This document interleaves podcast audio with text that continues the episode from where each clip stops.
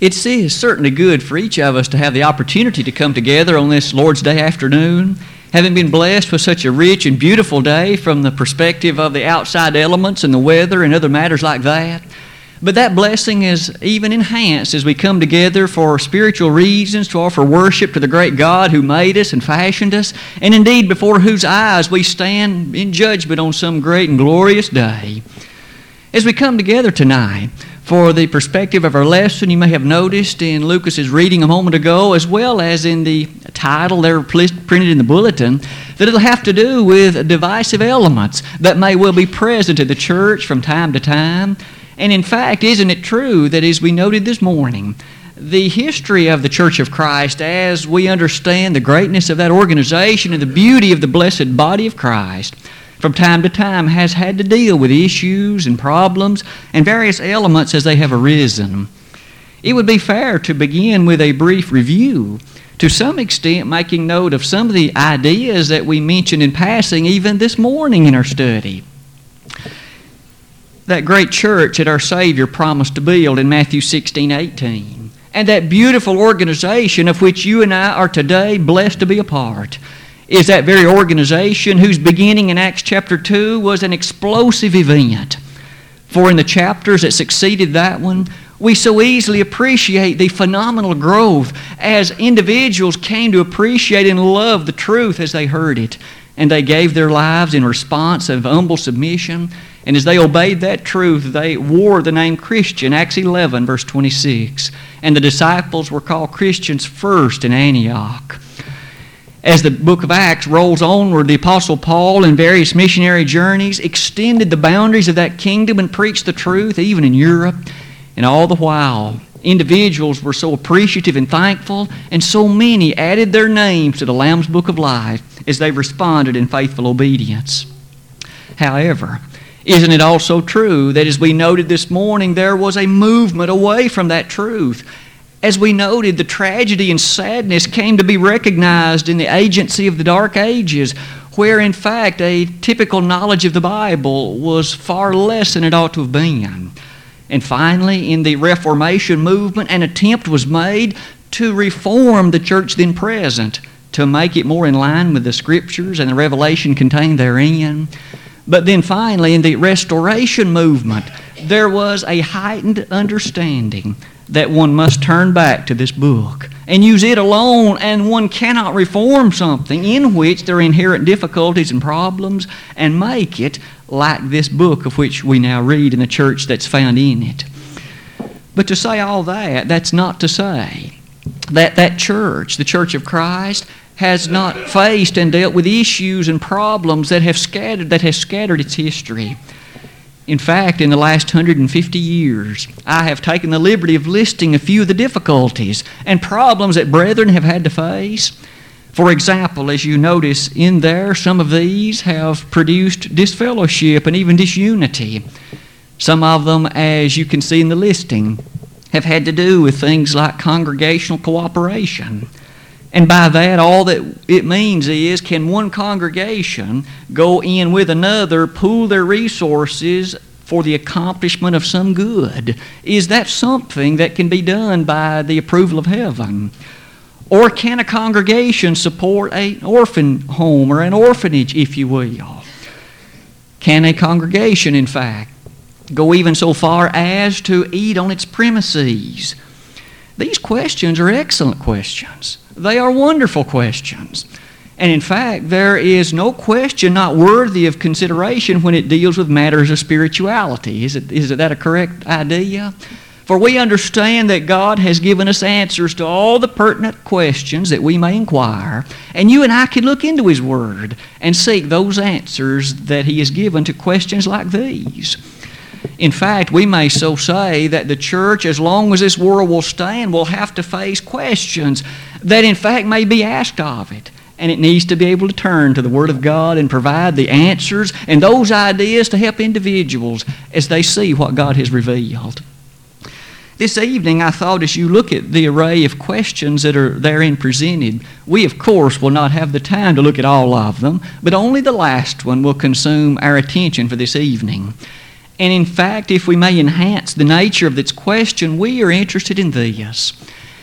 Noting there, I've only listed fellowship hall as well as to eat in a church building. And so, more specifically, is it in line with the Word of God to have a structure, a building, if you will, that may be used for fellowship purposes? And is it right for Christians to assemble in there and partake of what we might call a fellowship meal?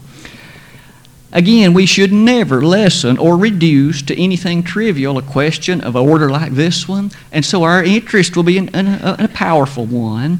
And I'd invite you to look with me into the Word of God as we seek to provide an answer to these questions tonight. The first thing we need to understand, it would seem to me, is to ask the very matter of what about the funding, the money that itself is used for purposes such as the construction of a fellowship hall or a building like the one in which you and I may even be gathered now. Of course, what about a church treasury? In 1 Corinthians 16, verses 1 and 2, the Apostle Paul, in writing to the church in Corinth, made this inspired comment by virtue of the Holy Spirit. Now concerning the collection, as I've given order to the churches of Galatia, even so do ye. Upon the first day of the week, let each one of you lay by him in store, if God has prospered him, that there be no gatherings when I come. And in fact, in the 8th and ninth chapters of 2 Corinthians, we read further about what those funds and monies were expressly used for.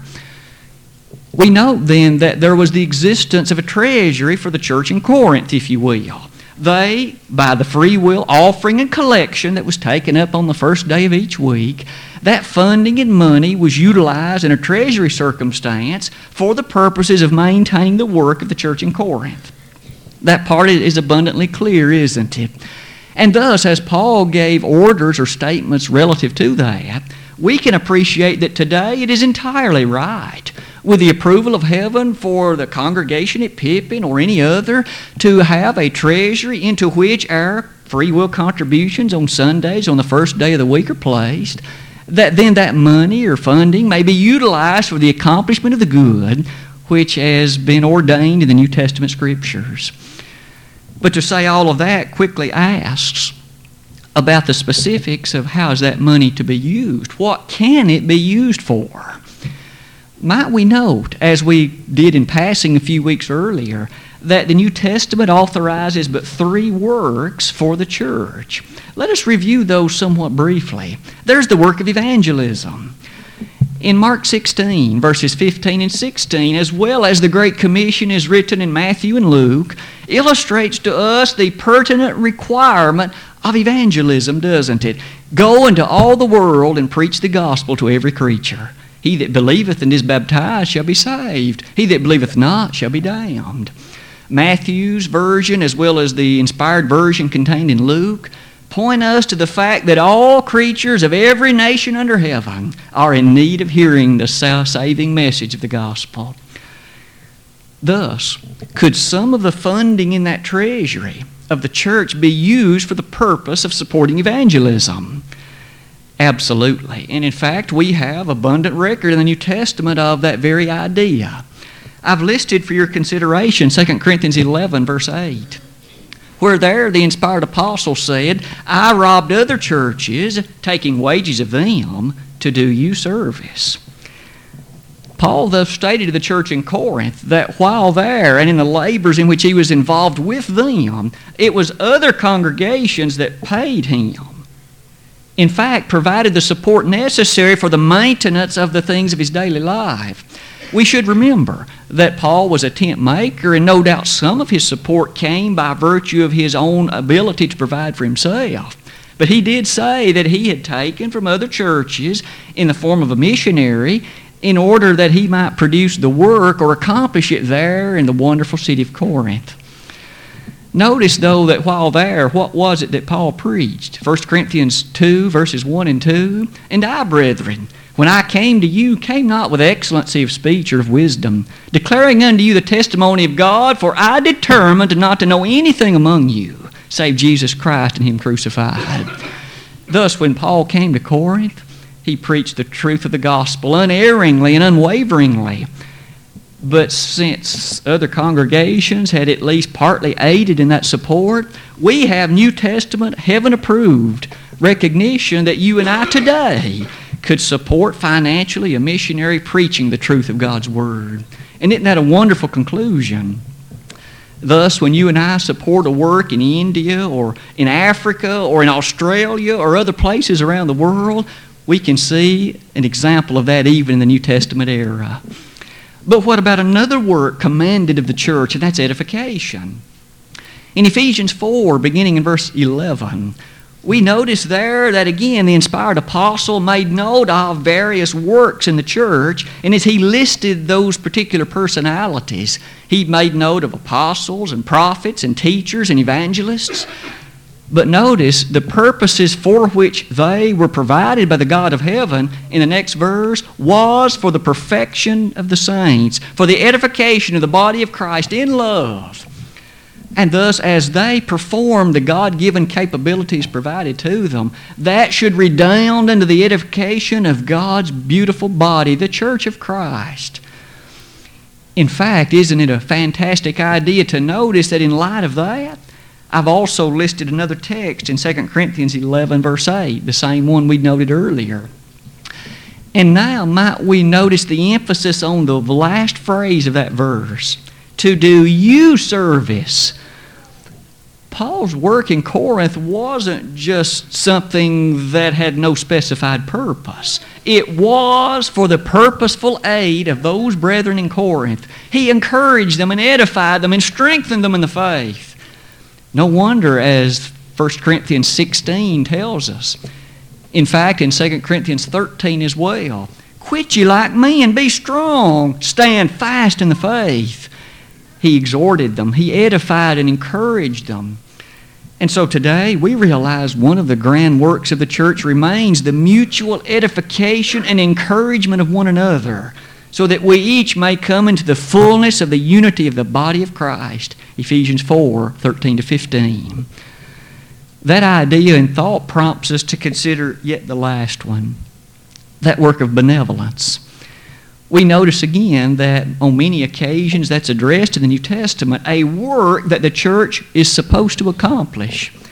I listed for our thinking Galatians 6, verse number 10 in that closing chapter of that book of Galatians, he said, As we have therefore opportunity, let us do good unto all men, especially unto them who are of the household of faith. It was the case then, wasn't it, that Paul urged the accomplishment of good in the lives of all, and especially those who are brothers and sisters, those who are of the household of faith. And isn't it true that we see an explicit example of that in 2 Corinthians 8, verse number 4? Where Paul made a collection from congregations in the regions of Macedonia, but the purpose for that collection was for the benevolent aid of regions around Jerusalem. Thus, in each one of these instances, we have scriptural examples provided to us that it is right in the eyes of heaven for us to engage in those same works even today. We have built a foundation from which to move at this point we have learned that there are specified works in which the church can engage. We've learned that heaven approves these works, and now we're ready to return to the initial question with which we were going to deal tonight. What then about a church building? What then about a structure, an edifice, that may be constructed with funding out of a treasury, if you will? Might you think with me for the next few moments about a building per se? Isn't it amazing that as you and I turn the pages of the Word of God, we do learn that it wasn't always the case that God looked disfavorably upon the nature of specified structures and that which took place in them. For example, consider the tabernacle for just a moment. Even in that early day, in Exodus chapters 25 through 40, Recall with me that God invested 16 chapters of the Holy Bible to specify not only how that structure was to be built, but every article of furniture that was to be in it, how that furniture was to be built, and what purpose that furniture was to serve. It thus would seem the case that under the law of Moses, God had a respect for the character of that structure and what took place therein. But consider the temple as well. Indeed, many chapters later, but we also learn in 1 Kings chapters 4 through 8, as well as in 2nd, 1st and 2nd Chronicles, that the temple was also vastly important in the eyes of David and Solomon and also God. Recall with me that David actually gathered the materials to be used in its construction, but David was not permitted to build that tabern- uh, the, the temple. However, his son Solomon was. And in 2 Samuel 7, we read about the blessing that was to come upon the construction thereof.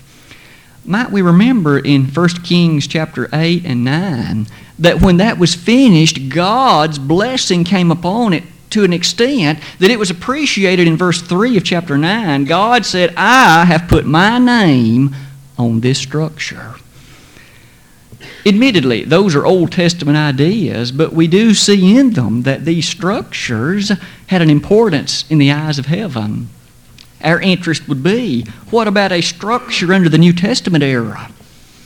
Would we find the characteristic of heaven's support for using church money to build a building, or to perhaps build a fellowship hall, or to some other some other kind of arrangement like that. I've listed some other thoughts for your consideration as you look further on that uh, on the screen. As you and I look through the 27 New Testament books and read them carefully, we reach a rather interesting conclusion, namely that there's no evidence at all that the church of the first century owned property or even owned a building. Not a single reference even hints to that, which offhand makes it seem a very interesting question, doesn't it? To amplify that thought a bit further, consider what assemblies did take place and where they occurred. We find uniformly that those assemblies, when the church of the first century came together, they met in common places or in the houses of those who were members. For example, we learn in Romans 16, verse 5, as well as 1 Corinthians 16. We have a special mention there that Aquila and Priscilla had a church that met in their house. In other words, the church convened for assembly at the house of Aquila and Priscilla. And this happened in two different places. The New Testament aids us to note that they lived in Rome for a while, but with the terrible occurrences under the reign of Claudius, they were forced to leave and they lived in Corinth for a while. In each case, both while in Rome and in Corinth, the church, while there, met in there house. What an interesting conclusion. But that isn't the only house church mentioned. There's also Colossians 4, verse 10, where their Nymphas is also said to have housed or provided the assembly place for a church in Colossae. But yet consider yet another. In Philemon verse 2, Philemon also met or allowed, hosted, if you will, a church to meet in his house. These have helped us see then that in that first century era, the church met in the houses of one of its members or again in some common place. Maybe an example of that latter could be found in Acts 16, where there the women were meeting by a river when Paul came, preached unto them, and that's where Lydia was actually converted. Though, in fact, upon her conversion, she became a member of the church, could it be that on other occasions the church may have met near a river or under a particular tree that was centrally located in the town? Perhaps that may well have often occurred. These thoughts then have challenged us to see that the world in which that first century church existed, at least in terms of that, was a bit different than what you and I are accustomed to today. But that will aid us as we note the following. What then can we say about having a building? Would it be wrong for a church to have a structure, a building that was provided and built with funding made available from its treasury? Let us return and ask that same question in light of some other thoughts. There are many things you and I might could well mention that you and I wonderfully make use of today that we do not find any mention of in the New Testament. For example, we have enjoyed this evening the usage of a songbook, Where will one find that in the New Testament? We have also today made wonderful use of something like a technological means of presenting matters like the sermon in a PowerPoint presentation. Where is that mentioned in the New Testament? Specifically, obviously, it isn't. PowerPoint wasn't invented for centuries after the days of the first century, was it? As you and I consider all of that, we then realize that the answer must come as we look at its fulfillment relative to those works of the church. Consider with me the following. Our situation, as you and I present and look at that, is a little bit different in this respect. In that first century, Acts chapters 2, 3, and 4 tell us that the brethren were typically rather poor in such a way that they had to pool their resources even to meet the needs one of another. They did not have the means of owning land, especially, it would seem, in most instances. And certainly the construction of a building was not easily accomplished, if even at all. But today, our circumstance is a bit different, isn't it?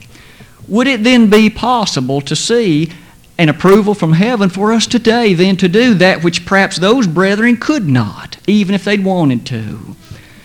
Consider the things about a building. What does a building do? A structure, an edifice, a building encourages a sense of that which the New Testament wholeheartedly endorses, doesn't it? I've listed some passages for your thinking.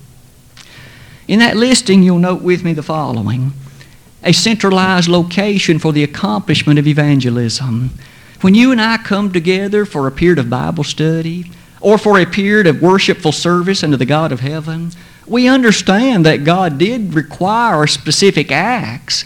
When we come together, this provides a location at which we can not only perform that, but do so with a recognition of His blessing as we worship Him in spirit and in truth. John 4, verse 24.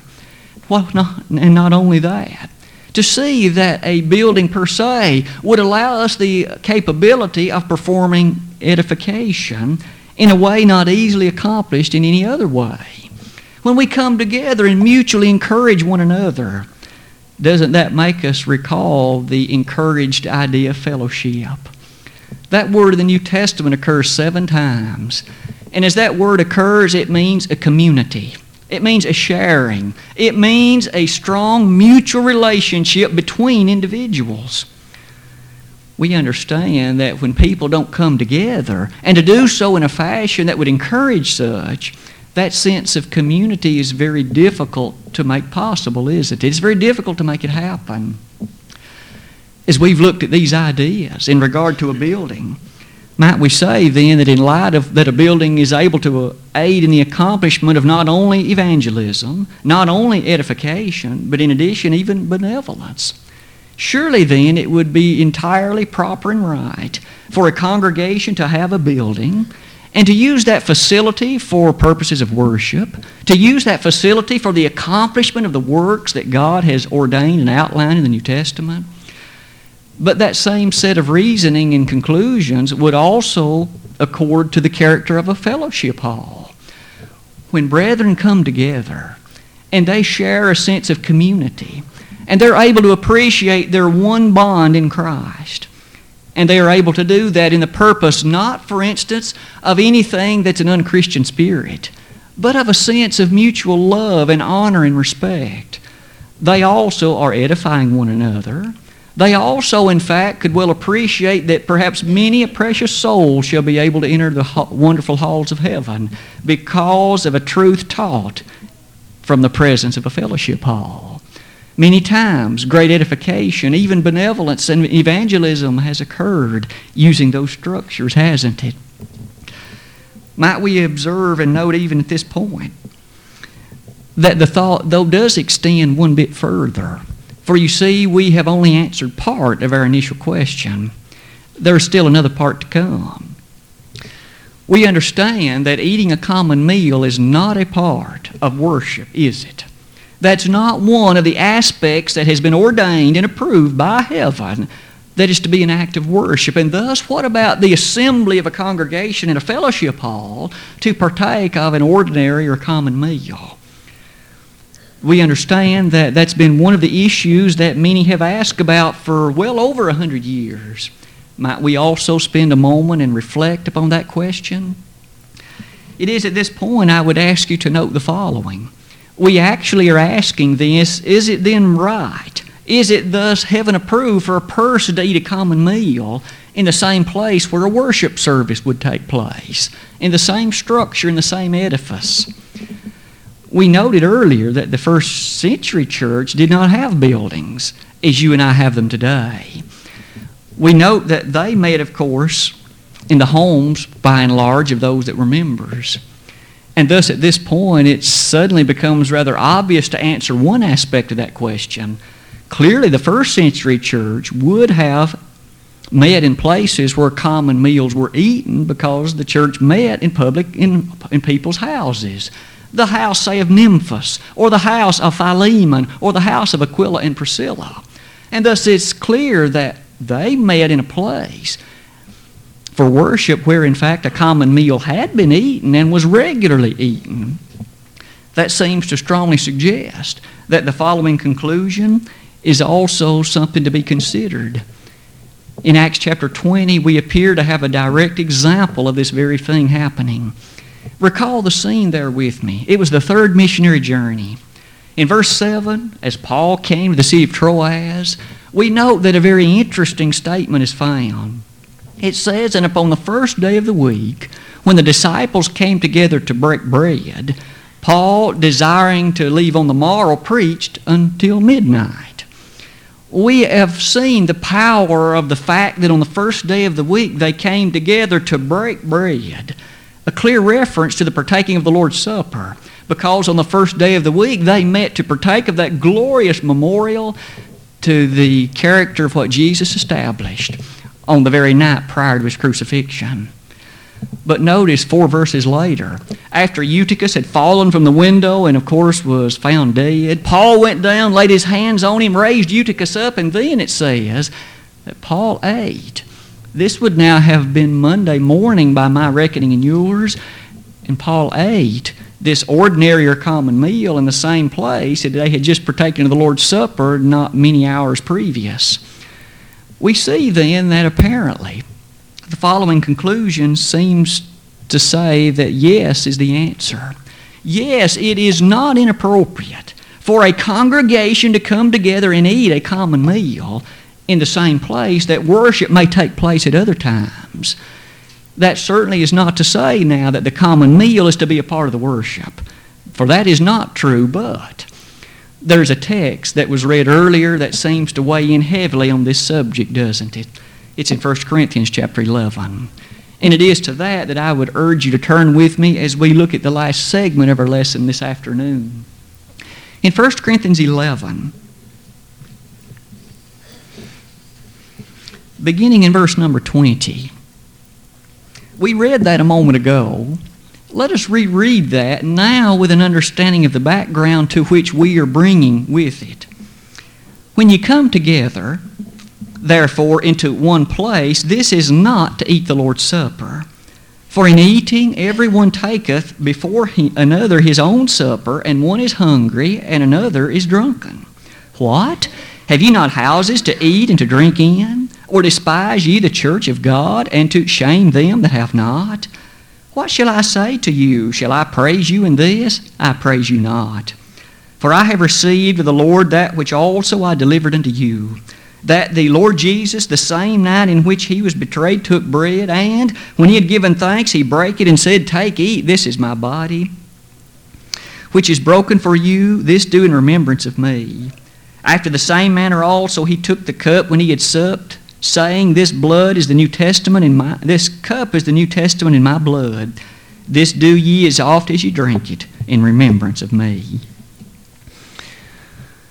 You and I need to appreciate that as Paul wrote this, obviously there were some rather strong assertions, were there not? He's charged them it's not possible for you to eat the Lord's Supper when you come together in a way like this. What way was he talking about? What was taking place? The church in Corinth was beset with a myriad of problems, wasn't it? Problems related to division. Individuals were following men instead of the Lord. Individuals were, in fact, of such a case, they were going to court one with another, as we learn in chapter 6 of this book. They had questions about the usage of spiritual gifts, chapters 12 through 14. They had questions about divorce and remarriage, chapter 7. They had questions about the resurrection, chapter 15. One of the issues with which they also were dealing was the Lord's Supper. Notice how Paul begins this when ye come together into one place, this is not to eat the Lord's Supper. Paul is dealing with an abuse that was prevalent as it related to their partaking of the Lord's Supper. And by reading verses 21 and 22, we can see what that abuse was. Notice again, have ye not houses to eat and drink in? And that statement directly follows in eating, verse 21. Everyone taketh before another his own supper. This is what was happening in Corinth. We learn in Jude, verse 12, that it was not uncommon for love feasts to take place. That was a feast that you and I might describe as an ordinary or common fellowship meal. They'd come together and bring their own meal, and they'd share one with another as they partook in fellowship. But as that love feast is mentioned in Jude verse 12, and also in 2 Peter chapter 2, we notice that here the church in Corinth had chosen to do this. Though the Lord's Supper is not a common meal, its primary thrust is not the nourishment of our physical body. Its thrust is the memorial of Christ. But the church in Corinth was combining the two. They were not only partaking of the Lord's Supper, but combining it with this ordinary meal. And in the combination, notice what was occurring. There were some who had plenty, and as they brought what they had, they were filled. And not only that, they had been able to drink of liquid or to drink and thus become satiated or full, verse 21. But those that were poorer were left out. They didn't have a meal to share. They did not, ha- did not have that which they could bring. And in this abuse, Paul says, verse 20, it's not possible for you to take the Lord's Supper under circumstances like this. You have not used this supper as a recognition of the Lord and Savior. You've turned it into an ordinary meal, which was not a part of ordained worship in any part of the New Testament. As Paul addressed that idea, notice that they had compromised the sanctity of the Lord's Supper. They had compromised its integrity by turning it into a selfish feasting upon what they were able individually to bring. That, of course, is far removed from the attitude that's to, to, that is to surround the Lord's Supper, isn't it? The Lord's Supper is this time of fellowship and communion with the Lord. For later in this same chapter, he'd say, We must discern the body and blood of the Lord, or else we partake of it unworthily. Its thrust, again, is not the physical nourishment of our bodies. Its purpose is to plainly set before us the character of that crucifixion of our Savior and to proclaim until He come again the reality of what happened at Calvary and the benefit that you and I enjoy day by day as children of the Almighty King of Heaven. Paul's words here then were addressed to correct this abuse of the Lord's Supper in Corinth. Because notice what is stated also in the character of what is written in verse number 22. What? Have ye not houses to eat and to drink in? Have ye not houses to eat and drink in? Paul's statements are if this is what is going to happen when you do come together in a love feast, these fellowship meals, you'd be better off to not have a fellowship meal. It must not be characterized by selfishness and fending for oneself while ignoring a brother who does not have to share. Paul's point then it would be better for you to not have these if this is what you're going to allow to happen.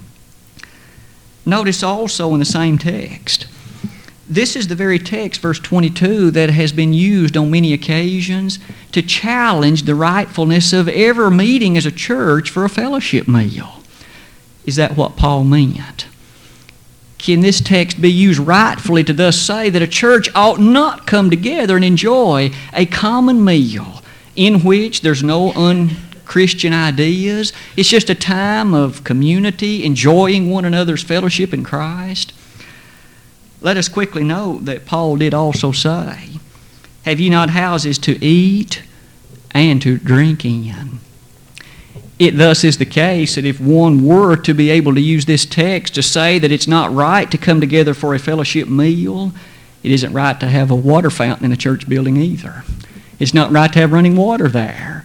For if eating is condemned in that way, so too would be drinking. But not only that, notice what occurs later in the same idea. Because we can also see this conclusion. Later in this chapter, Paul would say the following As he made reference to verse 34, he said, And if any man hunger, let him eat at home. And so, if this text is so read in a fashion to where it would be wrong for a congregation to come together to enjoy a fellowship meal, notice he said at home, it would be entirely improper and sinful for a Christian to eat anywhere other than home. That would thus state restaurants are not allowed.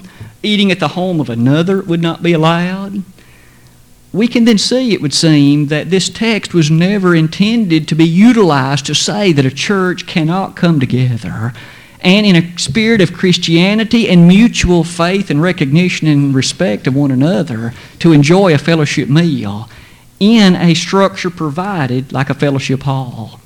The New Testament endorses and supports both of those ideas so profoundly and also so remarkably beautifully. Paul's rebuke of the Corinthians was not to tell them to have no love feasts. It was to correct them to where if this is what you're going to make of them, to abuse the worship, then you ought not so meet in that fashion. The abuse was what was being corrected, not the having of the fellowship occasion or the meal that would encourage edification.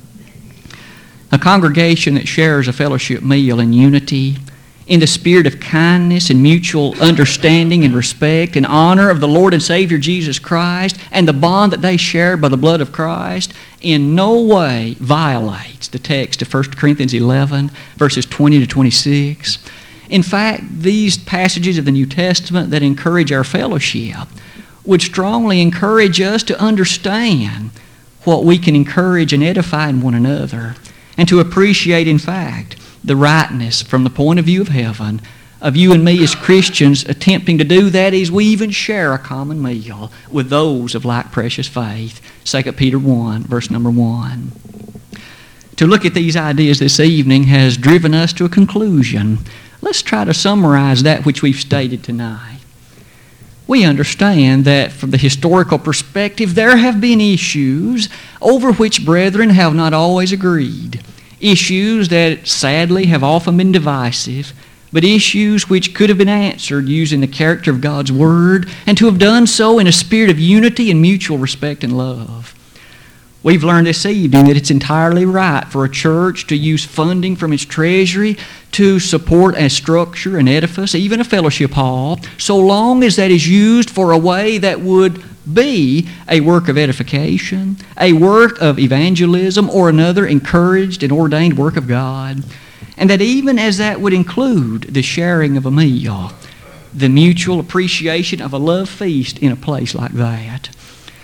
Tonight, as we have studied these matters, our goal has been to rightly divide the word of truth and to seek to appreciate what the Holy Spirit has revealed for you and me we realize that one of the matters that is hidden in this is the nature of fellowship with God. 1 John 1, verses 5 and 6 remind us that that's the greatest of all fellowships.